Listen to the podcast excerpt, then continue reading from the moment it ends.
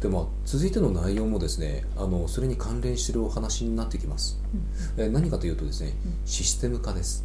うん。でシステム化っていうと何か本当に、うん。あのえっと、それこそコンピューターを使ってのシステムっていうふうにイメージされる場合もあるんですけども、まあ、それだけじゃないんですよ。でそこは、えっと、例えばマニュアルであったりとか手順であったりとか、あのその辺の整備のことですね。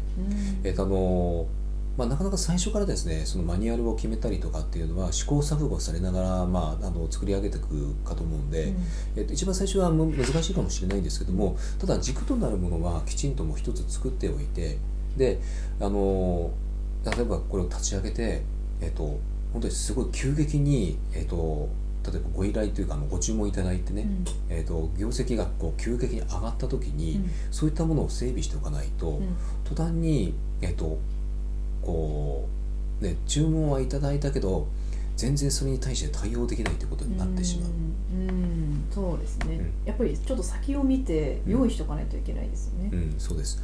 であのそれをやっておかないとどうなるかというと、うん。機械損失っていうのはもちろん発生しますし、ね。あとはですね対応できないでいると、うん。えっと、それがクレームにつながります。あそうですね。評判にもなりますしね。そうです。で結局、うん。えっと、いいあの事業内容というかいい、まあ、例えばサービス商品だったとしても、それがいやあそこのはねなんかそういうふうに言ってるけどでも結局はそうじゃないみたいよっていうのが風評として広がってしまう可能性があるんですよ。う。ん、言ったけど全然ダメだったわみたいな感じになりますよね。そう。でそうならないためにも、うん。このシステム化というか、まあ、要は整備するっていうことですね、うんうん。あの最初からちゃんとそういうことを想定した上で、うん。あの作っていかないと,、うん。えっと例えば、えっとそうですね。あの何か会員制のビジネスをされる場合によくあるんですけどもあの最初はね例えば、まあ、1人2人から始まりだんだんそれが10人、えー20人、えー30人うん。50人っていう形で増えていくと思うんです。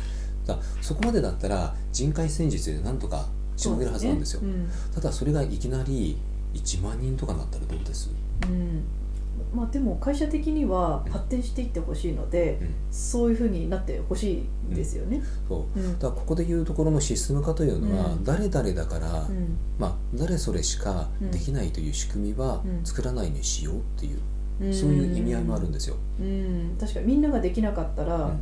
運営できないですもんね。そう。だから俗人的な感じで、えー、と誰かしかできないようなあのいわば仕組み、うん。システムというのは、うん。もう最初から作らないようにすると、うん、完全なマニュアル化ですね。うん、そういうことです、まあ、そういうところもやはりあの重要になってくるかなというふうに思います。